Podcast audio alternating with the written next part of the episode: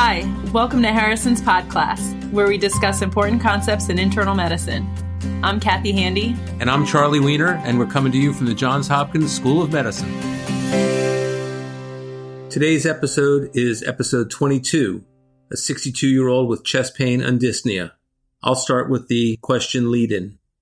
Mr. Abraham is a 62 year old former sea urchin collector with a history of a right total knee replacement 10 years ago and prior tobacco abuse. He presents to your office after complaining of chest pain with moderate exertion and some mild dyspnea while walking up hills. Well, as you know, Charlie, chest pain is a really common complaint to the doctor's offices and especially to emergency departments. Most of the time, it's not a life threatening issue. And in fact, most of the time, it's not even caused by cardiac disease. But you really want to make sure that you're ruling out acute coronary syndrome or any other cardiac disease because those diagnoses you don't want to miss. This man at 62 years old is definitely in the relevant age range and has some risk factors for those considerations. Definitely the tobacco abuse puts him at higher risk. So I would definitely want more information. The question does not list any additional history, but instead today we're going to focus on the physical examination. The question goes on. On examination, you note a mid systolic murmur. After careful listening, you are unsure whether this is the murmur of aortic stenosis or of the obstructive form of hypertrophic cardiomyopathy, or HOCM? Well, those are two very different diseases, but can have similar sounding murmurs, definitely on initial cardiac exam. The symptoms described, here we have chest pain and dyspnea on exertion, are symptoms that are common in both of those diseases. So, in thinking about aortic stenosis, that's due to degenerative calcification of the aortic cusps and it occurs most commonly in people with a history of either congenital disease, like having a bicuspid aortic valve, or if there's chronic deterioration of the valves in normal trileaflet valves, or if there's been previous rheumatic inflammation from rheumatic heart disease. The process of aortic valve deterioration shares many features with vascular atherosclerosis. So you get endothelial dysfunction, lipid accumulation, inflammatory cell activation, cytokine release, and you can get upregulation of several signaling pathways that result in the calcification of aortic cusps. So aortic stenosis is pretty common, especially in this age group. But what about HOCM? Well, HOCM is the asymmetric left ventricular hypertrophy that's distinct from the more common LVH or left ventricular hypertrophy that comes from longstanding hypertension. And because of misalignment and disarray of the enlarged myofibrils and myocytes of the septum, you get bulging into the left ventricular outflow tract, and that's what causes the obstruction. What are the demographics of HOCM? The average age of diagnosis is about 35 to 40 for HOCM, but it can present in patients with their 60s. And most patients will have a sarcomere mutation, usually about 60%. And aortic stenosis tends to be more common in older people. Okay, let's go back to the question and talk more about the physical examination findings. What is typical in each case? Okay, let's start with aortic stenosis. So, there, the murmur is usually loudest to the right of the sternum in the second intercostal space, and it radiates to the carotids. Aortic stenosis or sclerosis is the most common cause of a mid-systolic murmur in an adult. HOCM, on the other hand, is associated with a mid-systolic murmur, and that's usually loudest along the sternal border or between the left lower sternal border and the apex. The murmur is produced by both dynamic left ventricular outflow tract obstruction and also mitral regurgitation. So the murmur that you end up hearing is a configuration of the hybrid between the ejection and the regurgitant phenomenon. Okay, so I'm going to move on with the question because the question is going to ask us what additional physical examination maneuvers we can utilize to distinguish between aortic stenosis and HOCM.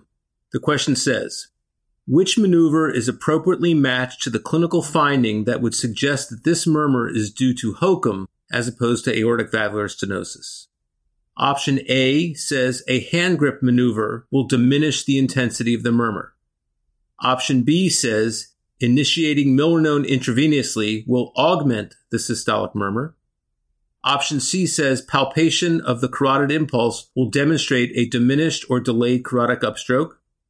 Option D says going from the standing position to the squatting position will cause augmentation of the intensity of the murmur. And option E says the Valsalva maneuver will cause augmentation of the intensity of the murmur. And again, we're trying to figure out which ones of these will distinguish between aortic stenosis and HOCM. All right, let's go through these one by one. So let's consider option A first. Hand grip maneuver augments or increases afterload. And when that happens, it decreases the intensity of the murmurs of both aortic stenosis and HOCM. So it's not really that helpful to distinguish them. So I would rule out option A for this question. The similar option here is option D because it turns out that going from standing to squatting also increases the afterload. So you will get decreased intensity of both murmurs and it doesn't help you to distinguish those. Okay. Option B asks about milrinone. Milrinone is a positive cardiac inotrope. What will that do to the murmur of aortic stenosis and HOCM? This will increase the intensity of both of the murmurs, so again, doesn't really help you to distinguish. And similarly, option C, or diminished or delayed carotid upstroke, can be present in both, so isn't the best to help you distinguish between the two. But it is a common and important physical finding in patients who have moderate to severe aortic stenosis, who are maybe later on in the course than this patient.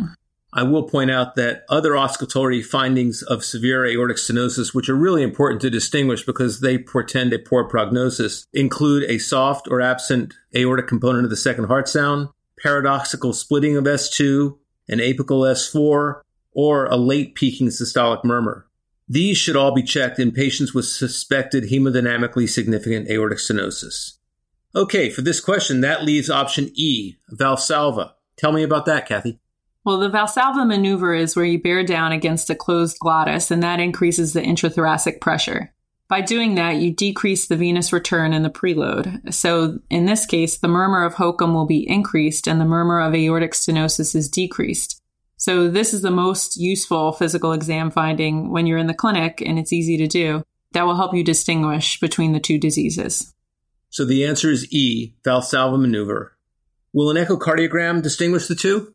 Yes, echocardiogram will definitely um, help you distinguish the two, and is probably the best diagnostic test, and honestly, probably something that you would do next in this case.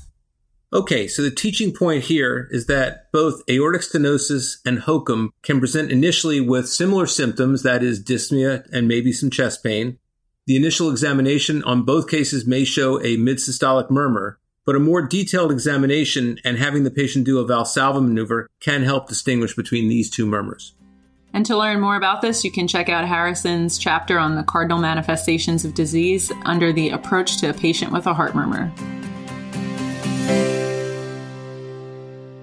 This is Jim Shanahan, publisher at McGraw Hill. Harrison's Podcast is brought to you by McGraw Hill's Access Medicine, the online medical resource that delivers the latest trusted content from the best minds in medicine. Go to accessmedicine.com to learn more.